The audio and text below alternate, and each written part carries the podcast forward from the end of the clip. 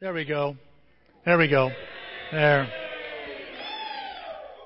I was just saying what a what a great band we have here at church. You know, a lot of people say, "Where's your band?" It's right out here, and uh, you guys really do it well. You do it well, and it just uh, it makes a preacher. It gives the preacher that uh, I don't know. You encourage me to sick them. You know, go get going here, and so I appreciate that very much. But I think it's I just love being here, guys, this morning. Sunday's my favorite day now. I've, I've enjoy, I enjoy Sunday mornings here at Greater Alton, and um, good to be with you this morning. My name's Tim, and if it's your first time here, I hope you're going to enjoy yourself this morning. We we we are a church that, like we say, our little slogan or whatever you want to call it, a bridge to a better life. We're at, that's what we're after. We we know that uh, there's a better life in Christ. There's a better life in the kingdom of light than in the kingdom of darkness. Amen. So it's really good to have you with us here. And uh, if it's been a while since you've been here, man, we're so glad you've come back and uh, you're you're uh, sitting with us and you're amongst you know friends and family here. Uh, nobody here is perfect. We're not a perfect church. If you're looking for a perfect church, oh boy, you better keep looking because this is not the place. This is definitely not the place for that. But if you're looking for a church that's just trying to be Christians, uh, warts and all, that's this place here. That's this place here. Um, so uh, good, glad to have you with us. There's a bulletin. I uh, hope you've got one. Uh, you can pick one up and you walked in. Inside are some notes for our sermon today. You can follow along. I like circling and underlining, and that's why on the PowerPoint you're going to see a lot of words highlighted or underlined. Those are the words I uh, that catch my eye. But maybe you're kind of like a person likes to circle words, and maybe there's another set of something you'll notice. Right, that's what the notes are for, for you to go home, study it a little bit more. Maybe check out what I'm saying. You know, you need to check out what your preacher's saying wherever you go. All right, uh, make sure it's in the Bible. And at the same time, uh, there's you'll notice there's some things. There's a communication card in there, and that's simply your opportunity. If you want to respond to this lesson, we don't have an altar call. We feel like you can respond right where you're sitting. And maybe you'd like to write something on the note, maybe for someone to pray about. We have a prayer ministry that prays over these cards and prays through these cards. And if you want someone praying for you, uh, we'll, we'll definitely do that for you. Uh, write out what's, what your concerns are, whether it's another, you know, a health of someone, or maybe there's a need you have, a special need. You go, man, I want to, I want to be able to lay my life down and be able to say Your will always. Man, that's just holy words when you think about it. And and it's our uh, it's our prayer that you uh, take advantage of uh, of this morning. We believe here at Greater Alton, you don't go to church to waste time, but to make decisions.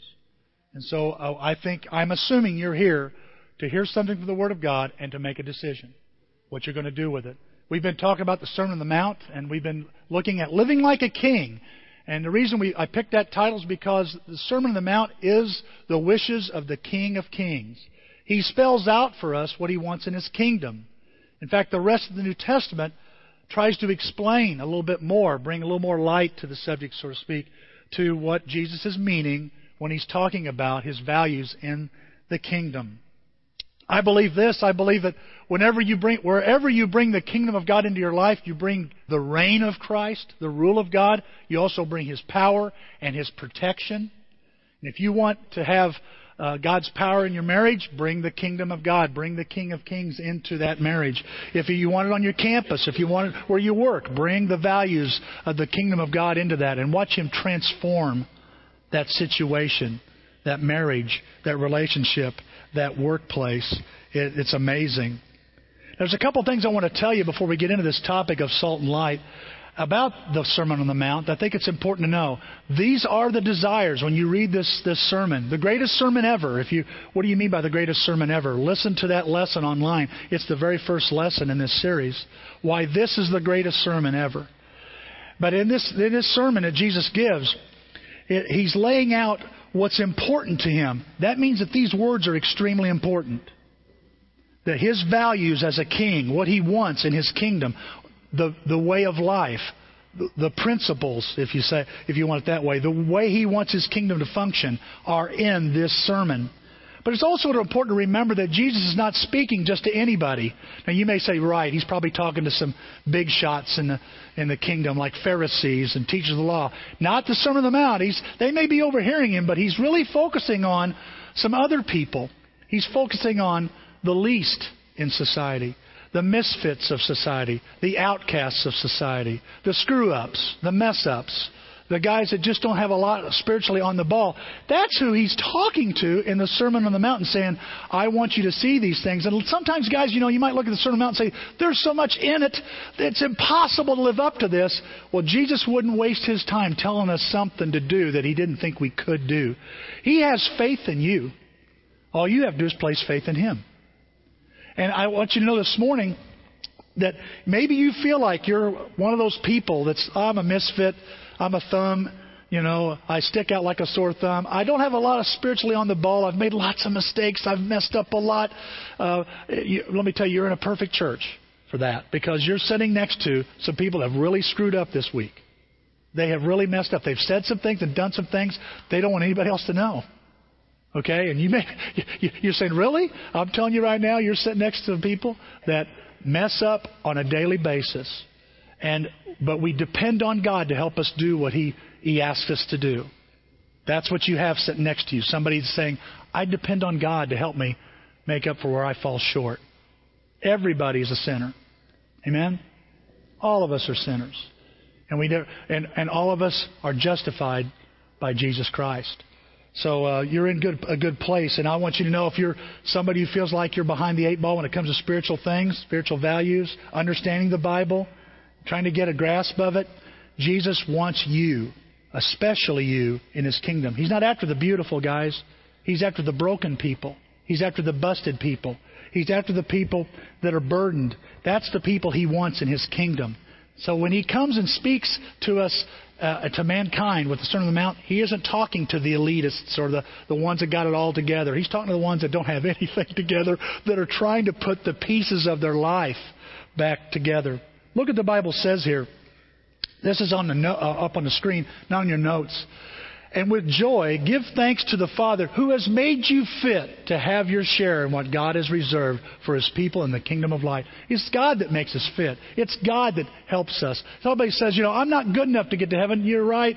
And, and you'll never be good enough, but God's good enough to get you there. God is good enough to get you where you need to be. And He's the one that makes you fit and makes me fit. And it's His kingdom of light. It's a kingdom of light. It says, He rescued us. That ought to tell you right there we're in a mess. The Apostle Paul, who was a Pharisee, who had lived the Old Testament pretty good, says, I was a mess. I need rescued. He puts himself in the boat with everybody else. Says, God rescued us from the power of darkness and brought us safe into the kingdom of his dear Son. See, there's two kingdoms that exist. There's the kingdom of, of darkness and the kingdom of light. Which kingdom do you think you're in? It matters. It matters. And God, you, God wants you in His kingdom of light. And how did He rescue us?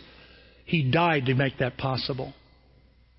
You, you mattered so much to Him, He died to make that possible. So you could be in His kingdom, His kingdom of light. So, so not only is, uh, have I noticed in this passage something else I noticed about the kingdom is He brought me out of something. He rescued me out of something and put me in something and sends me out of something to, to represent Him. So not only does God bring me out of darkness into His kingdom, He sends me out in His kingdom, sends me out into the world to represent Him. That's why these verses here in Matthew 5, on your notes and up here on the screen, are so important. Look what, it, look what Jesus says here in Matthew 5. He says, You are the salt of the earth. He doesn't say you should be, you could be. He says, You are be. You are the salt of the earth. But if salt loses its saltiness, how can it be made salty again? It's no longer good for anything except to be thrown out and trampled underfoot. You are the light of the world. Um, a town built on a hill cannot be hidden. Neither do people light a lamp and put it under a bowl. Instead, they put it on its stand and it gives light to everyone in the house. In the same way, let your light shine before others. See that? I've been brought out of darkness into the kingdom of light, and I'm to be a light because I am. God is light, right? And, he, and in fact, Jesus said, I am the light of the world. And he says, when you follow me, you're the light of the world. It says, Let your light shine before others, that they may see your good deeds and glorify your Father in heaven. You see, the king says you are salt and light, and those two, those two items he compares us to are not without purpose. He does it on purpose. It's not just a coincidence. He's using two different ways to explain that you and I are agents of change. You know, when you put salt on something uh, last night, where was, uh, we we did pork chops on the grill, had the sprinkly stuff from Bone Gap. You know, oh man, it's good. You know, the first pork chop you get free, the second one costs you fifty bucks. Everybody pays. You know, is that good? Tonight I'm making some chicken wings and I'm putting the sprinkly stuff. I'm having the Spurgeon brothers out. Boy, I want to have Spurgeon in stereo watching the Bears Packers. And we're going to be eating chicken wings and eating Gary's chili. And I'm going to use some of that sprinkly stuff. And I noticed when we were eating the pork chops, uh, we're sitting there and we have mashed potatoes, and I instinctively grabbed the salt and put it on the mashed. Why would I do that? Denise put salt in the mashed potatoes. I put a little more. Why would I do that? It brings out the taste. It brings out some. My tongue is affected by salt. Yes. I love it. Love it, love it. You know, watermelon in the summertime. Put a little salt on it. Ooh. Yes'm. That's always good. That's always good. It's an agent. You know, salt is, is, that's what its purpose is. It's an agent of change. And light, when it's dark and you flip on the lights, you know, if you're, uh, some of us were at a campus retreat, and Jonathan, who's an inventor, brought a light that I I know three people are still blind from. He tried. What do you think of this? And everybody's like, ah! Two campus students melted. We didn't. Come to the retreat and get melted. Yeah. And I was wanting him to, I thought about having him bring the light and just hit that thing and watch everybody, kind of like Men in Black when they hit the light and everybody forgets, you know, it had blinded everybody. It was, it's such a bright light. I, I don't think it works anymore. I think it overloaded some. But, but know, what's light do? It drastically changes things. So what does it mean to live as salt and light? It means to make a positive impact on the world. That's what it's about. It's just simply making a positive impact on the world, a, a, a difference in the world, and it's a good difference. And so when Jesus says, I want you to be salt, he's talking about an item that penetrates. It does something. It, it changes the flavor, improves things. It pur- we know this. Salt purifies, pure, salt transforms. But did you know something else about salt I found interesting? It makes people thirsty. Think about that. If I'm the salt of the world, I'm going to make, if I'm salt wherever I am, I'm going to make others thirsty.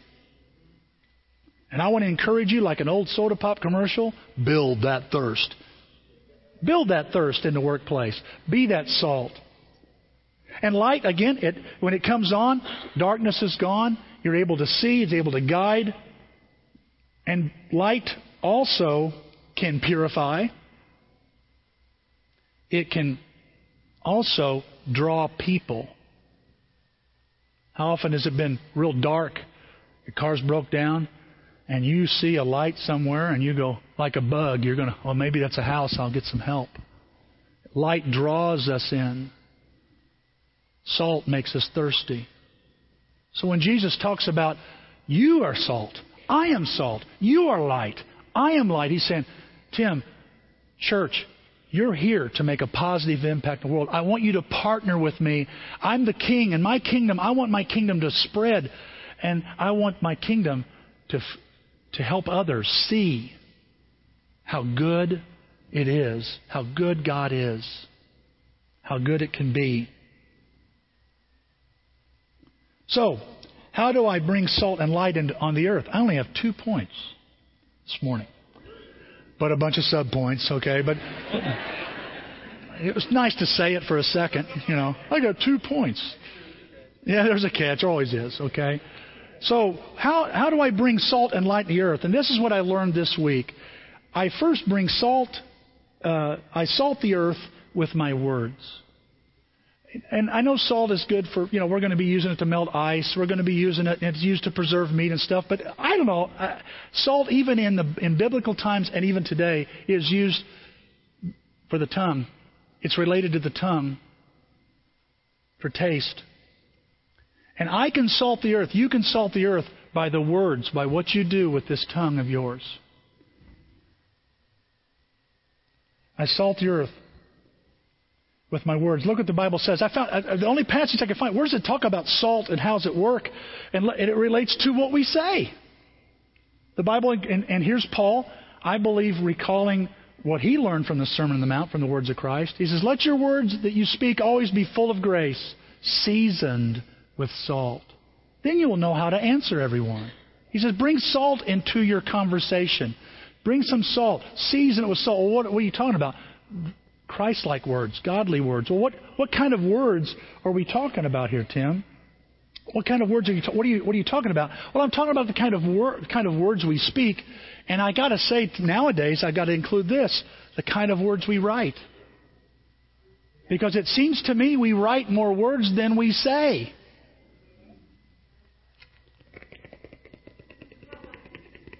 Send. And then they send back something. What does he mean by that? Why don't you just go, what did you mean by that? oh, it's so simple. It's called a telephone. You know, when did they invent that? You know, it's, but we sit there and we get on the computer, and we, and it seems like more people are writing than they're talking, and but they're still saying. And we really need to think about how we say things, how we write things on the computer I don't call it FaceTime or Facebook anymore. Sometimes I call it disgrace book. It's just it just seems like it's harmful. I don't want to be in anybody's face anymore. You know, I, I get I get I get constant. I'm on Facebook once a year, and I try to pick it during a time when nobody's awake. And I type in, "Well, I'm on the air. Anybody out there?" Oh, too bad. And I'm off for another year. But you know, I, I, guys, I tell you, sometimes I just, what kind of, what are we communicating? Because when we salt the world with our words, we can we can do wonders with words. A lot of a lot of the problems that we have and solutions we have are either created or solved with sometimes with words. Well, what kind of words are you talking about, Tim, here? You know, I'm talking about the kind of words that, that preserve civility, that bring out the best in discussions, that, that, that preserve morality, that somehow bring out and preserve dignity and respect to one another. Now, I'm telling, I'm preaching a sermon here that uh, I myself struggle with words. I'm supposed to be a word crafter, and sometimes I think I make a mess with the words I use. The words I speak and the words I write. You know, if, if I used to tell people, you know, uh, when they'd listen to me, so a lot of them are here. I'd tell people, uh, guests, I'd say, you know, a lot of people are here because they want to see when will I crash. Because I'll say I'm body is what one guy told me. Told my brother and I we were body people. What's body mean? We'll say anything. And so I, I, want you to know I'm with you on this. I'm challenged by what I'm about to share with you. I want to bring salt, God's salt, into the, the, my conversation. But it takes great discipline, desire and discipline to do this. What kind of words are you talking about, Tim? The kind, of, the kind that are full of grace, like the passage says. Well, let's look at the list. Well, first, my words of encouragement. I can salt the earth when I'm encouraging people. Just simple encouragement. Anybody here need some encouragement? How many, uh, raise your hand if you need encouragement this morning. Oh my gosh. Ryan raised both hands. well, yeah. We all could use encouragement. We get confused, we get discouraged, we worry. And how many times have you remembered when there were times when you're going, I don't know what I'm going to do, and you get panicky, you get the heart rate goes up and everything, and then somebody sees that and they start talking, you start sharing a little bit. You don't share everything, just a little bit at a time.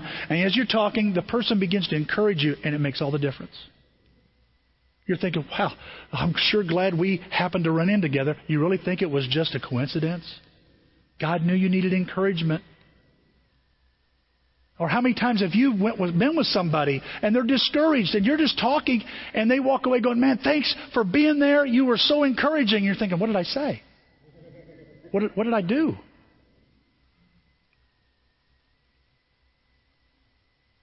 Words of encouragement. Look what the Bible says here in Ephesians 4. When you talk, don't say harmful things. Ouch. But say what people need. Words that will help others become stronger.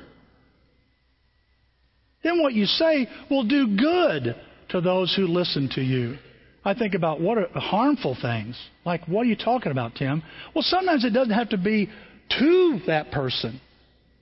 You could just be saying harmful things, and it discourages people.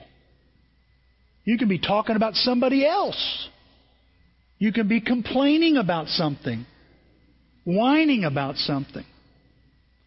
And people are like, man, for some reason I'm just feeling a little low right now. I wonder why. Well, that nothing's been said directly to them to you. You've heard it indirectly. But man, encouragement. When you when when you say when you're saying things that encourage, that build up, man, it makes them stronger. Let me tell you something, guys. Like salt, people go, "Can I get more of that? I'm a little thirsty." Or, or they're going to look at you and go, "Man, where you, what are you doing for lunch? Or where are you going? I want to. Can we get together some more?" You're, you're drawing people, yes, perhaps to yourself, but you know better. It's not about you. You make it about Christ, right? So you draw them to Christ with encouragement. I looked at Jesus, I'm thinking, was he encouraging? So encouraging. I mean, we just heard of the Lord's Supper, what Michaels has said. You know, here's Peter who's going to fall flat on his face. Jesus says, You're going to fall flat on your face. Satan's going to sift you like wheat. What are you talking about? You're going to deny me three times. Never! And he does. He does. Three times. Rooster crows. And he goes, Oh, here comes the shame. And he feels real stupid. And yet, what's Jesus say? Now, when you come back, what do you think Peter's going? Huh? You're going to come back. In fact, I think Jesus wanted to remind Peter somehow because when he come out of the grave, didn't he tell the disciples, hey, you go tell everybody and Peter. Why is he singling Peter out? He wants to encourage him. Remember what I said? We're going to be meeting over here. I got faith in you, dude. You put faith in me. Words of encouragement go a long, long way. Let me ask you, what do people need to hear from you? You saw the hands go up. Who needs to hear from? Who do they need to hear from this morning?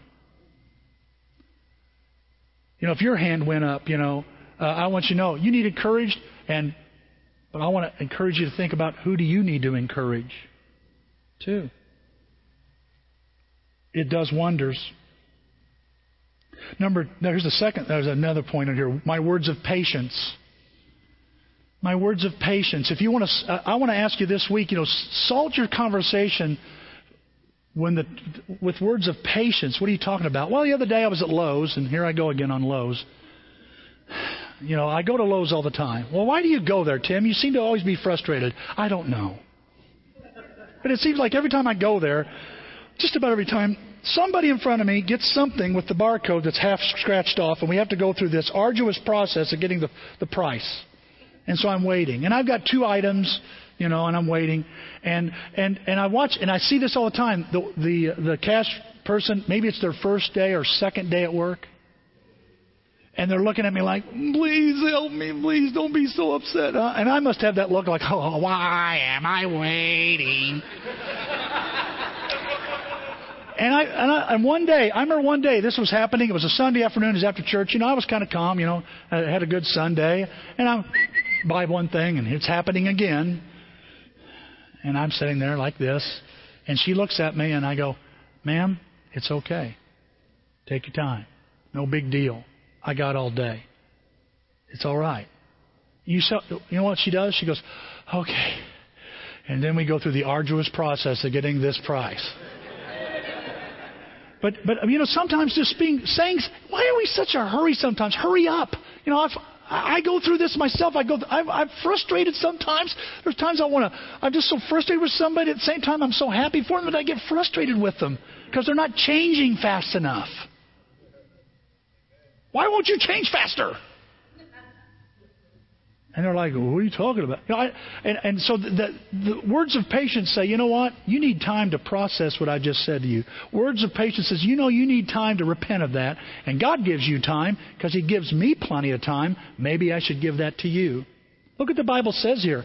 It says that patience can persuade a prince. Now, I don't know about you, but you got somebody over you in authority, and you're thinking, how can I influence them and persuade them? Well, patience will definitely do it. Not complaining not demanding. And he says, and soft speech can break bones. You know, I really have a hard time believing that. But I've seen it happen. I've, I've seen, I've seen, I've watched some of you who are speaking softly to somebody, and it is effective. Words of patience. I wonder where, who needs some words of patience from you this morning. Just some patient words to encourage you, let you know all right, I know you're going to figure it out. You're going to be okay. Number here's the number third one here. Words of faith. Words of faith. What are you talking about, Tim? I'm talking about words that, you know, scripture. I'm talking about what you believe. It says here in Colossians 3, verse 16, let the teaching of Christ live inside you richly. And one of the things I really, uh, we've talked about this, Gary and Al and I have been talking about this, very excited about, is we're more and more looking at the Scriptures, more and more looking at what the Bible has to say. Why? Because hearing the Word of God produces faith. And I'm not saying that you, you know, it does say use all wisdom to teach and counsel each other. I think as Christians we ought to be able to say, hey, you know, the Bible says this, or what do you think of this verse? Or look at what Jesus says here. And it be effective, huh? That you when you say that automatically it's got you know, what? Jesus said what? He says this. You got my attention then. But with the world we might not it may be more difficult to say you know the Bible says that we're not to do that. You know you might get punched in the nose. So how do I share my faith words of faith with the unbeliever? Well maybe I share what I believe and not so much the Bible verse but what it tells me and it's amazing what a little word, some words of faith, that what I believe can change the conversation into something good. Something good. Sometimes it's simply sharing sharing the Word of God. It can, it can include that. I was looking this morning. I found a passage this morning as I was sitting over there in Psalms 119, verse 30. It says, The unfolding of your Word gives light. And that interests me. That the more I, the, if, I, if I want to bring light to something, if I want to make an impact and, and bring uh, wisdom to a conversation, something good to a conversation, I share my faith. I share my faith. This is what I believe. This is what I, uh, uh let me say it this way. This is what I believe today, because it isn't always growing. This is where I'm at right now. And sometimes, you know, I, I would, guys, to tell you, God's words are amazing. They're amazing when we bring them into our conversations. And sometimes we're not. Most, I mean, do your are your words words of faith or disbelief and doubts? That discourages people. You know, try to bring faith into your dialogue and see what it can do. Here's another one: words of truth. People need to know you're telling them the truth. They need to know that you can be trusted. Now, as a fellow uh, person who does his best to tell the truth, occasionally we will shade the truth, won't we? We might hide the truth. What do I do when that happens, Tim? I apologize. I make that right as soon as I can. Why? Because the Bible says the truth will set you free. Truth is good. May hurt sometimes, for it helps, but it always is good for you and I. And look what, look what Paul said here about speaking words of truth. He goes, We will lovingly follow the truth at all times. And then he explains what he means by that speaking truly, dealing truly, and living truly, and so become more and more in every way like Christ. Guys, if you're continuing to be deceitful and hiding and lying, so well, I'm telling little white lies, you're not becoming more and more like Christ in every way. You're staying more and more like you. And if you really want, you know, a lot of times I've found myself, I've, I've heard this lately, and I, and man, I fall prey to it too. Well, I don't want to hurt anybody if I tell them the truth. You know who you're worried about hurting? Yourself. That's really what it's about. No, no, I really worry about hurting them. You know, let God worry about hurting them. Let the truth be said. I'm not saying use a sledgehammer. I told you, there you go. Why are you, why are you holding your head? You know, well, you, you hit me over the head with a sledgehammer to make your point. I'm not saying that. Man, if we could just, how refreshing it would be in the world if people could tell the truth. By the way, I want to go back to a passage just to remind you that that passage that says when salt loses its saltiness, how can it be made salty again? You might have a, you ever read that and go, wonder what he's really saying there. Can salt lose its saltiness? No. He's saying that on purpose. Well, what's he trying to say? My opinion, I think what he's trying to say is if you aren't a Christian in the world and be this salt, it's like it's lost its saltiness. The world needs salt. It needs you to be salt. And so I bring truth into my discussions. People need to know that I can that when they talk to me, they're not going to get some biased, slanted view but they're going to get straight up. They're going to get an objective view. Another one, my words of kindness. Hello. Here we go. Words of kindness. I'm a body person. I've said that before. What's that mean? That's just an excuse for talking to people any way I want to. Sometimes I think I just go, well, that's the way I am. You ever felt like, well, that's the way I am. That's the way I talk to people. You know, you cut that out. Words of kindness go a long way. See, we know the words that push people's buttons, don't we? Yeah, the ones that's closest to us in the family. We know which button.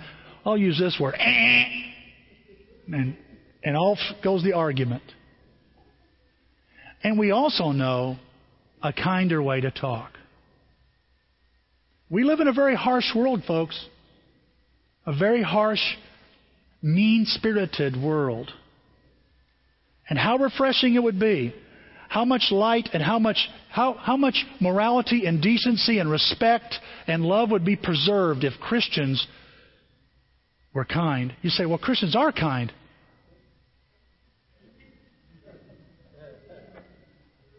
I'm done. You know better. We struggle with being kind every bit as much as the world. And it takes courage and faith and discipline to choose kind words. I don't know. Maybe you're natural at it. I am not that guy. it's so hard to remember. Be kind. What did, what, what did Rick Warren say one time? You cannot, you'll never be persuasive as long as you're abrasive. And you all know what I'm talking about there, right? Yeah. Look what the Bible says here. The mouth of a good person is a deep, life giving well. But the mouth of the wicked is a dark cave of abuse. There's salt and light right there in that verse. You see light and darkness. You see salt.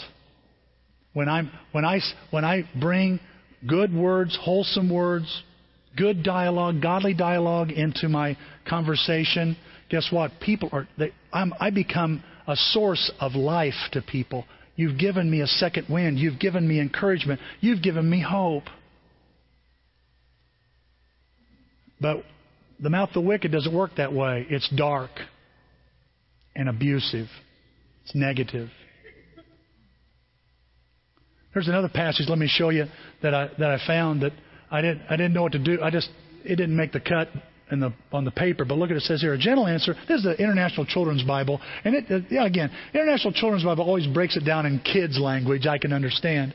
A gentle answer will calm a person's anger, but an unkind answer will cause more anger. Duh. But sometimes I need to hear that. Like a child, like a spoiled child, I forget. And if I use unkind answers, I'm going to cause resentment and anger and bitterness. So I choose kind words. And here's another, here's another last set of words I want you to think about that you can, you can salt your conversation with, and that's words of hope. Words of hope. People are desperate for hope. Would you agree with that? People are looking for hope. What's hope? Ex- an expectation. And they're looking for a good expectation, a positive expectation. And sometimes, man, when, uh, you know, the light at the end of the tunnel can be an oncoming train for people. And they're looking for hope. Give me something to hope in. Give me something to expect that this is going to change. This is going to end. It's going to get better. Look at the Bible says here in the voice paraphrase the weight of worries of the weight of worry drags us down but a good word lightens our day and isn't that true sometimes just a word of hope. We give hope to somebody. Well, how can I do that, Tim? I'll give you two specific ways. One is to pray with people. Just pray with them. Try it. Have the guts and the courage and the discipline. Say, you know what? I'm not only just pray for you, I will pray with you. You'll be surprised how it turns their day around, and it will turn yours around too. It just changes everything. And another way you can give hope to people is tell them your story. Tell them what ha- what's happened to you. You say, well, right now it's the, the story's kind of got some. It's a it's a hard chapter. Tell them the hard chapter. Tell them what you're going through and how you're trusting the Lord. That gives them hope. I I got two kinds of people here at, at uh, Greater Alton. I notice this when I preach. There's the kind of people, you're the category that says, Tim, I wish you wouldn't share your dirty laundry or, or your stuff. First, you embarrass your wife and your children. And secondly, I lose respect for you when you do that. Now that's that camp. Too bad. Then there's the other camp, the other side. There's the other side. And by the way, it's not just my wife and kids that are in that camp. There's the other side that says, I don't know, Tim. I kind of like it when you talk about your junk. Oh, really? Yeah. Because when you talk about your stuff and your, how you messed up and how you screw up, man, it's, I, I realized, hey, maybe I can do something. Maybe I can work it out. Hooray for that camp. Okay? The rest of you, I don't know what to say. Because I'm body. And I'm going to say anything. I know I said junk, and some of you, I know, I get it. But do you know? Well, it used to be stuff and other things. We used to say that, so we get in trouble. But, but you see what I'm saying? I'm just, I'm just trying to say to you guys is that people need to know that, that you hurt. I'll never forget when my father passed away. A friend of mine says to me, It's okay to cry, Tim. Huh? It's okay to cry. And I'm thinking, oh, No, I can't cry. I'm a Christian. Your dad passed away. Yes, my dad died. And they found him three days in a hot trailer, and he was ripe. And he didn't know the Lord. And got to keep that grin going. And I'll forget, I was in a car with my older brother and my younger brother. And my younger brother sits right there. This is the beginning of reaching him. And I'm holding my dad's belt in my hand, the one he used to whoop me with. And they, we were going through his things, and I wanted that belt. And I just sobbed and cried. And Danny's like worried about me. It's okay, Tim. It's okay. And I'm going, hey, I'm going, you have no clue. My dad is lost. My dad is lost.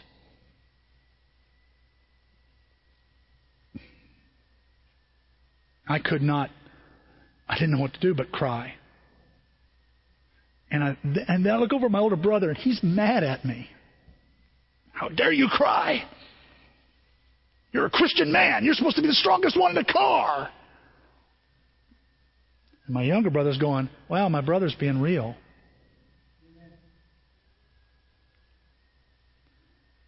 Sometimes you guys telling your story, just tell them.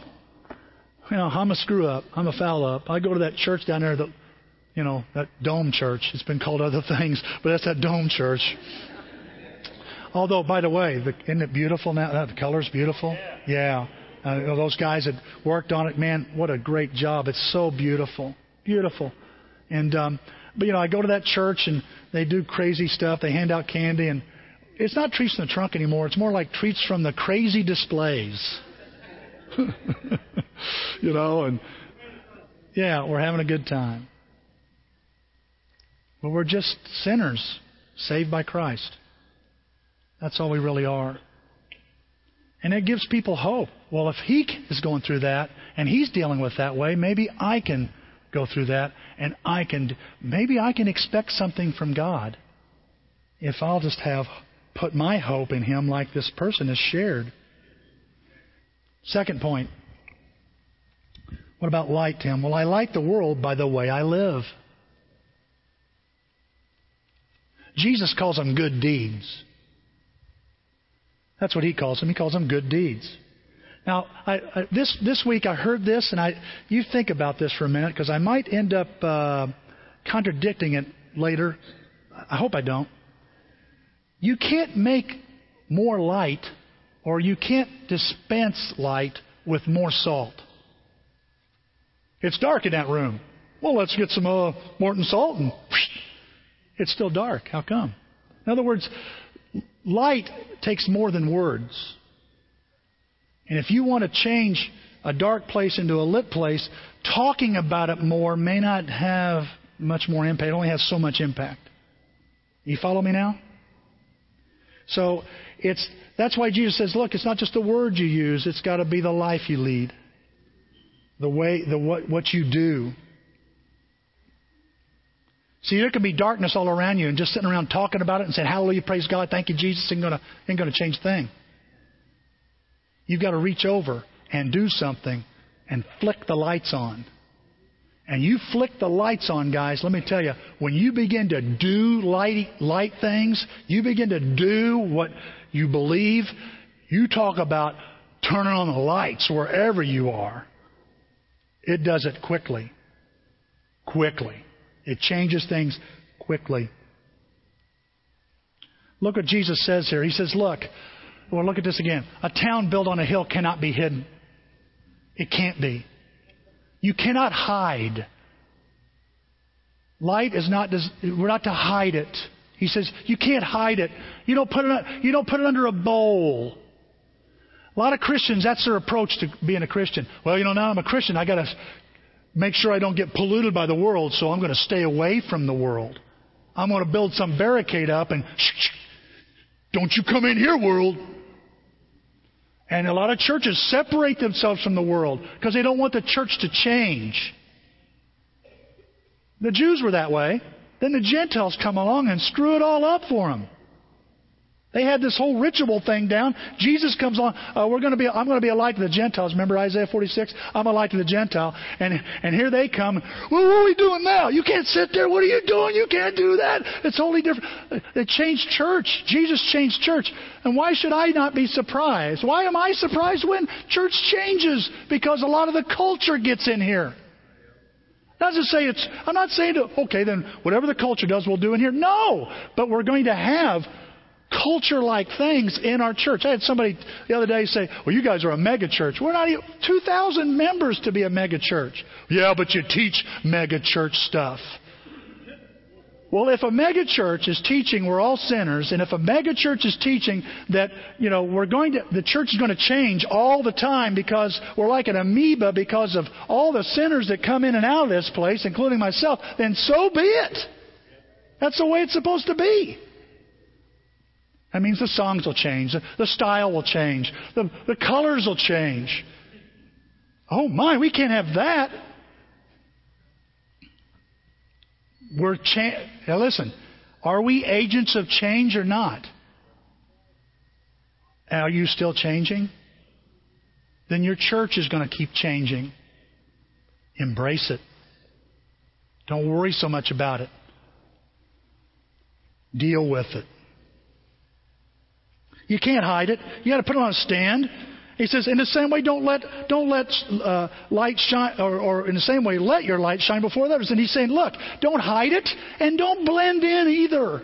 So many Christians, we become Christians and then we're working so hard not to stand out too much because we might offend somebody or they might give us a lot of guff or business. And so I don't want to sound like I'm all self righteous. Well, there's, right. You can be righteous though. You can do what's right.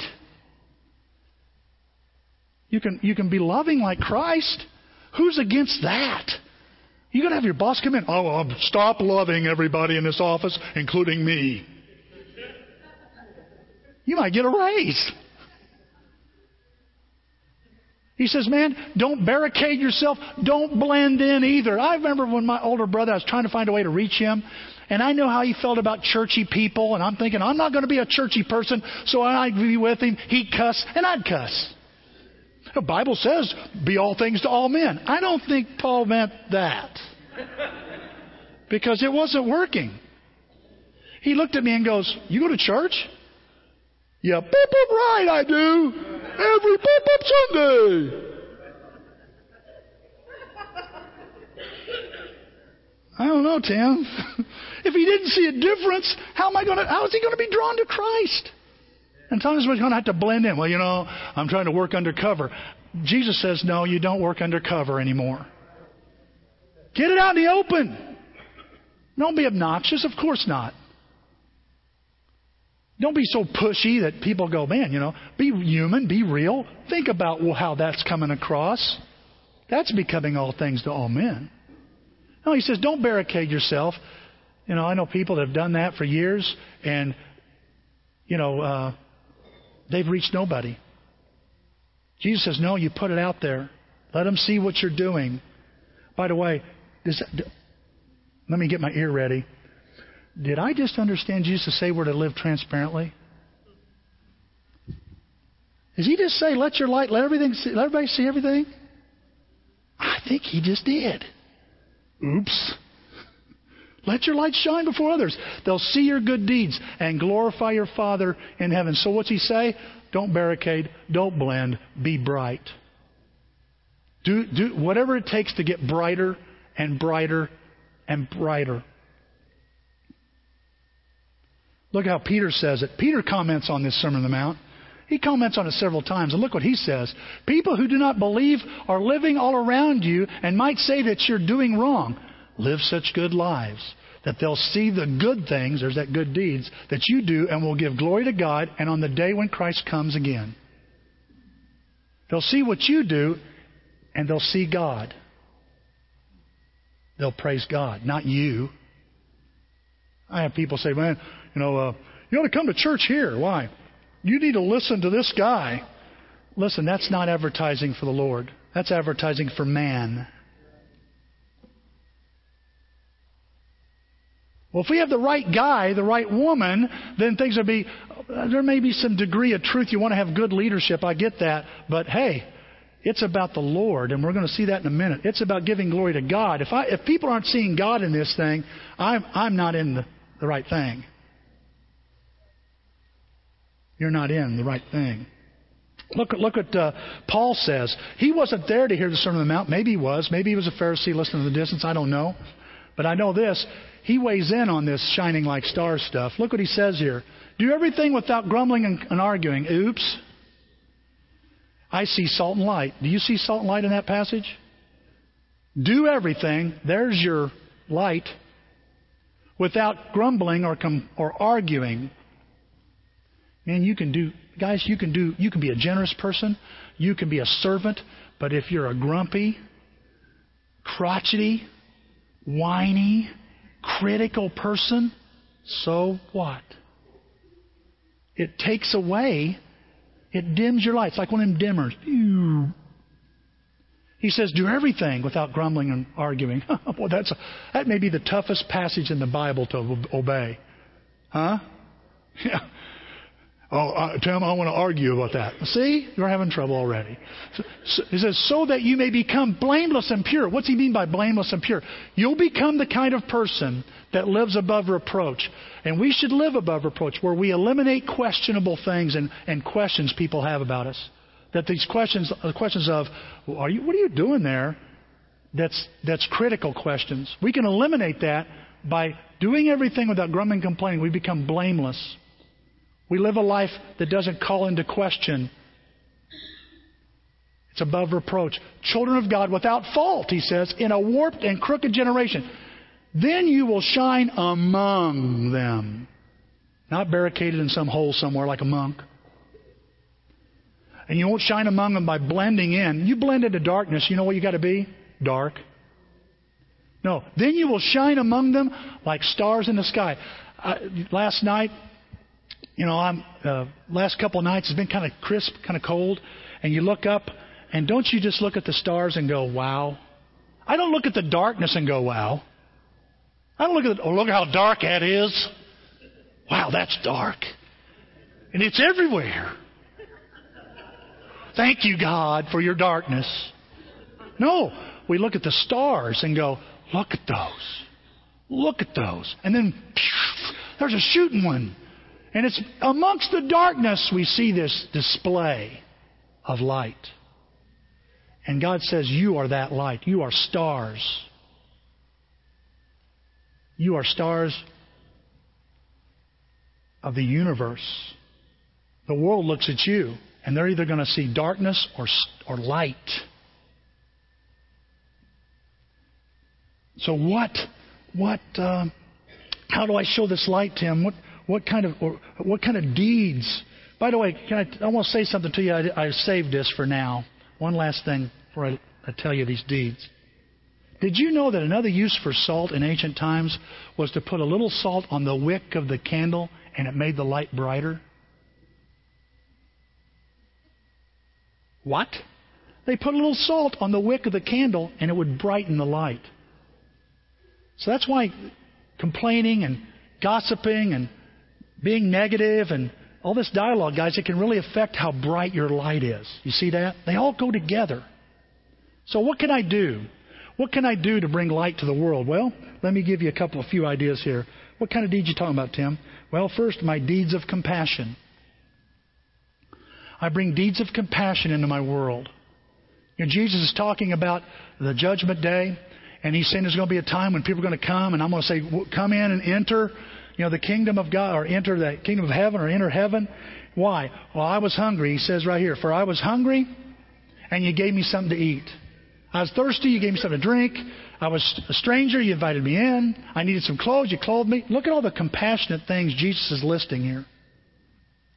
Thirsty, hunger. I needed a place to stay. I needed clothing. I was sick, and you thought, and you come and looked after me. He says that. Look what else he says. He goes, I was in prison, and you came to visit me. Then the righteous will answer, Lord, when did we see you hungry or feed you or thirsty or give you something to drink? When did we see you as, uh, as a stranger invite you in or needing clothes or to clothe you? When, when did we see you sick or in prison? You know, was Jesus ever sick?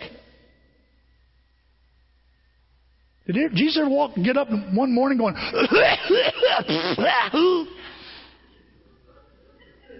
I can't find a place in the Bible where he was sick.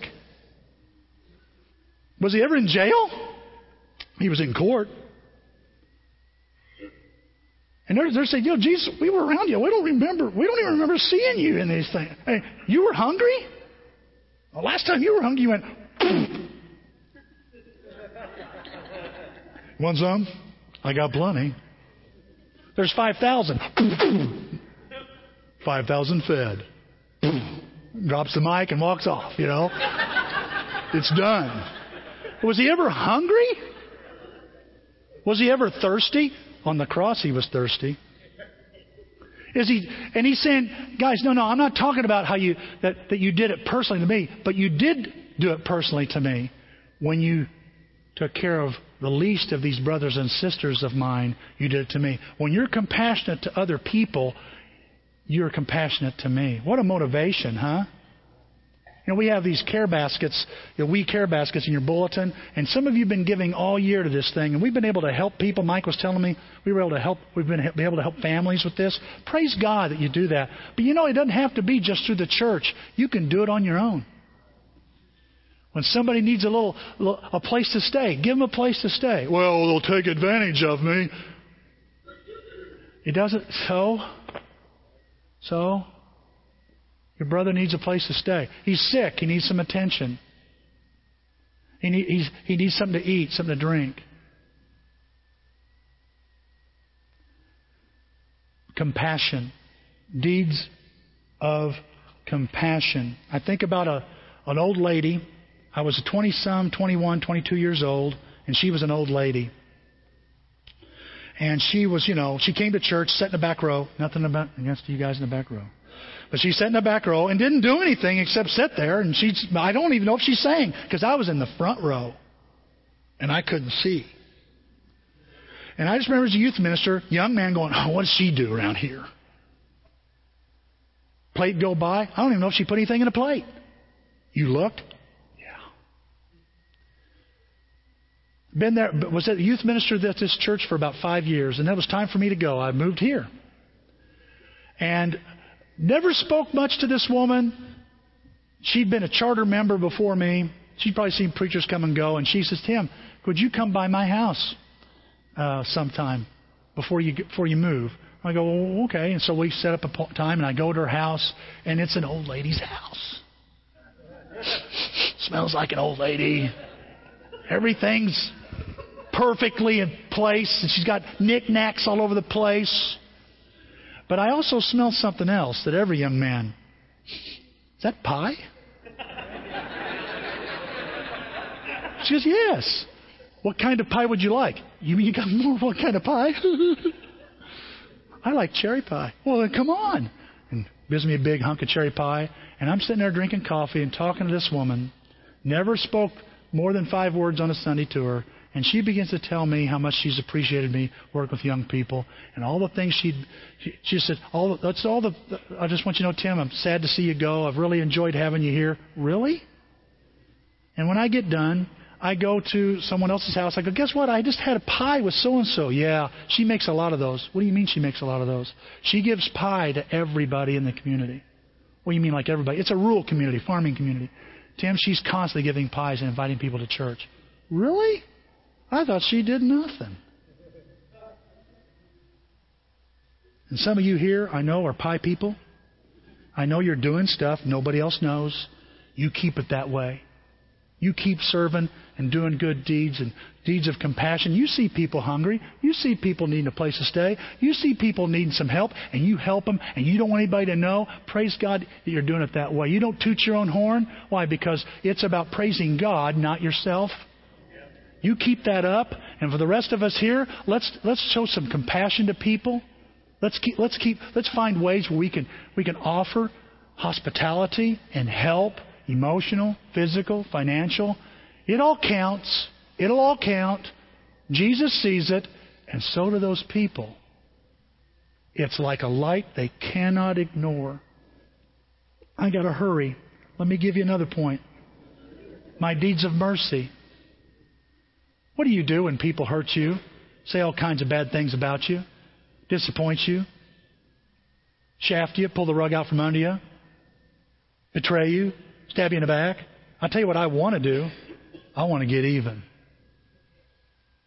I pray that for their demise. Oh, I hope they fall apart. You say, Tim, you do that? I sure do. That's not right. You're absolutely right. That's why I don't like this point. Because if I really want to shed light, the light of God, I need to be merciful, forgiving, compassionate, understanding with others. Why should I give them mercy? It's whole, listen, guys. It's easy to give mercy to somebody who's good and nice to you, right? It's the one that's hurt you. That's where I'm tested. I'm to be merciful to that person. That person betrayed me. That person hurt me. That person abused me. Why should I be merciful to them? I got two reasons, maybe three. One is because God is merciful to me. He's merciful to you. Look what the Bible says. Be merciful because God was merciful. He's merciful to you. That's what the Bible says in Luke 6.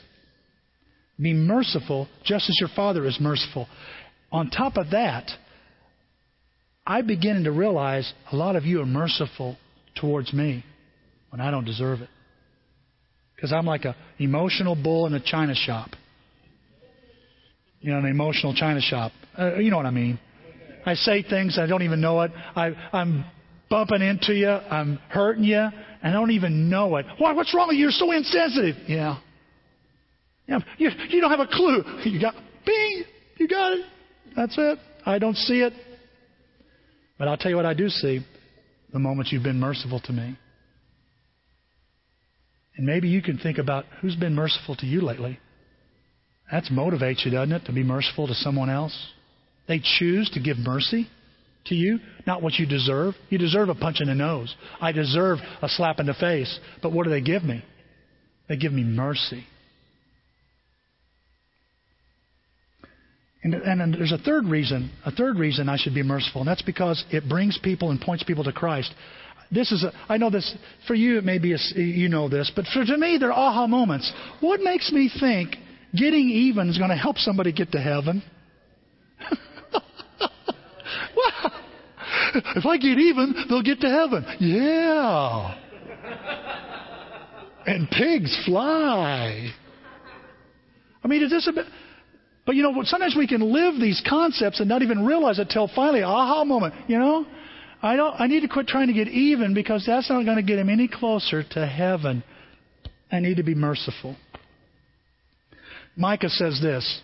Micah says this in Micah on your notes here, verse six, eight, uh, chapter six, verse eight. God has told you what He wants, and this is all it is: to be fair, just, merciful and to walk humbly with your God.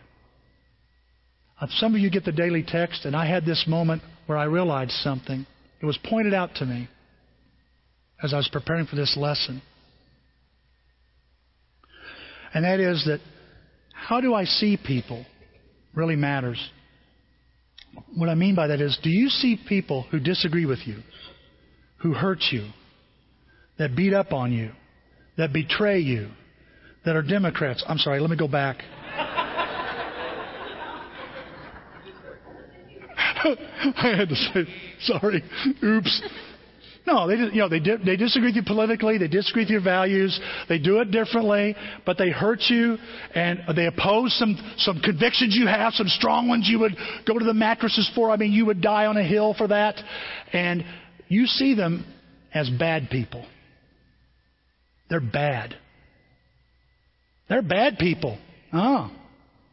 Tim, what? What do you want to tell me? That person's bad. Oh, Tim says they're bad. Bad people. Now, I want to ask you something. Did Jesus see people as bad? He saw them as lost. How do you see people? See, mercy, you give mercy when you start seeing them as lost. Because you know if you show them mercy, that's going to lead them to Christ. You'll never lead anybody to Christ holding a grudge.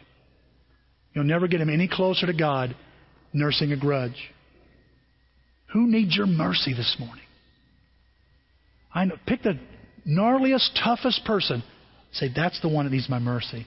Give it to them this week. Give it to them this week. Here's another one. My deeds of generosity. Why generosity, Tim? Because generosity shows God's love more than anything.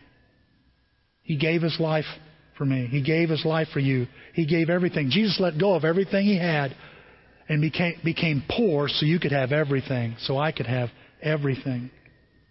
And I've learned something. This is something you might want to write down. God gives, gives to me so, I, so He can give through me. God gives to me so He can give through me. That's one of the reasons He blesses you.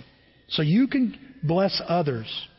Look what he says in 2 Corinthians here. He says in the passage, Because of the service by which you have proved yourselves in circle service, others will praise God. Circle that. Notice the connection? Because of service, that's, that's, not, that's not selfishness, that's generosity. That's a way of being generous. Because of, because of the service by which you have proved yourselves, others will praise God for the obedience, circle obedience. That has something to do with being generous. That accompanies your confession. It accompanies your confession of the gospel of Christ. And what was my confession? That Jesus is the Son of God. He's the Lord of my life. That His values reign over mine. He says, and for your generosity, there's the word, in sharing with them and with everyone else. So one of the things I need to be is generous. Guys, I'm afraid sometimes we take a mentality away from here that we bring into here. And we don't leave it here. What are you talking about, Tim? It's a mentality that goes like this Serve me, give me, satisfy me, recognize me, value me, affirm me, listen to me, honor me. I initially when we came to church, it was about me, wasn't it? You could say that. But it's not about you. Being generous instead of going, it's about, in other words, it's not about what can people do for me. It becomes now what am I to do? And it means I give. When are you going to give me time? Give me attention. Give me sac. You know, uh, well, those leaders, you know, some of the leaders, they're the ones that sacrifice, and the rest of the church doesn't. Huh? We're all believers. We're all salt. It doesn't say the leaders are the salt of the earth, the leaders are the light of the world. Everybody is, every Christian, every believer is salt and light. And one of the things that you can do to bring light to wherever, even in, more light into this church, light in the community, light in your family, is be generous. Be generous. Talk about money, talking about time, money, energy, yourself. Because this, this kind of relates to the, to the last one. That is my deeds of selflessness. You see, when I have this serve me, take care of me, entertain me, keep me interested, you're not going to keep me unless you do what I like. You're going to turn people off with that, and you're going to turn the lights off too. This church will not be here. We'll shut it down. We'll have to. Selfishness kills a church, it kills a life too. And look what the Bible says here in Colossians 3. Look what it encourages you and I to do. Everything you say and everything you do, that sounds like salt and light, doesn't it? Should be done for Jesus your Lord.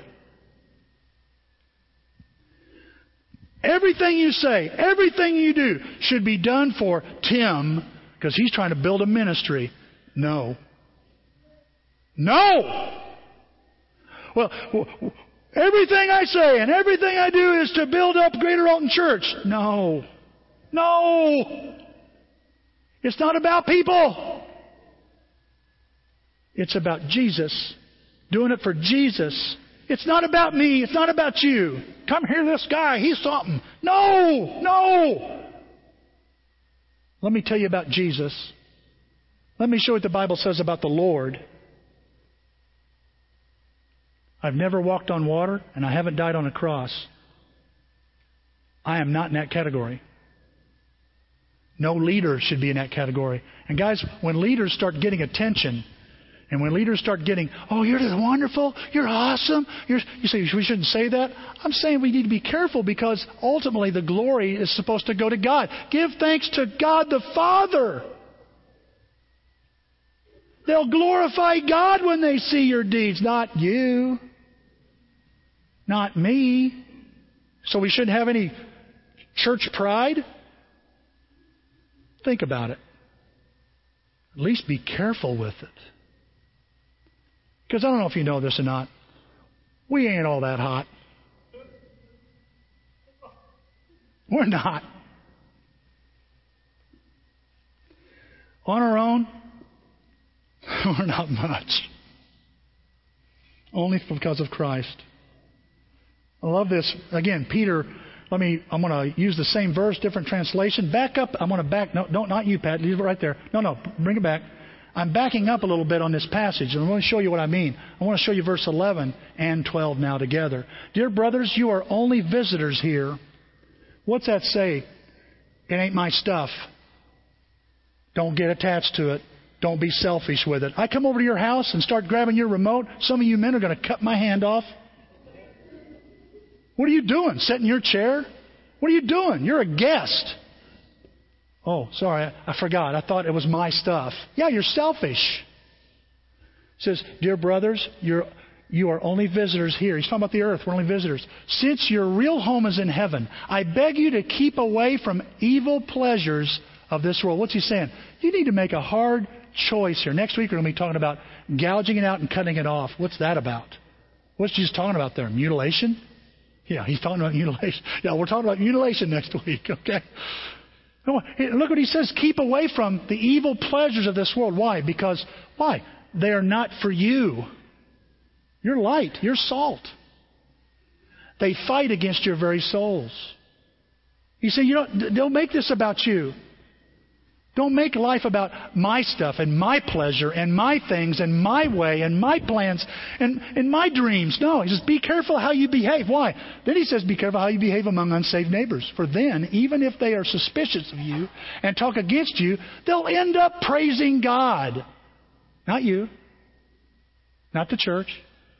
They'll praise God for your good works.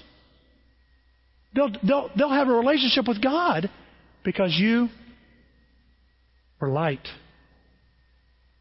It's, it's an eternal thing when Christ returns. Oh my goodness, this shapes eternity for people. Guys, you change the world.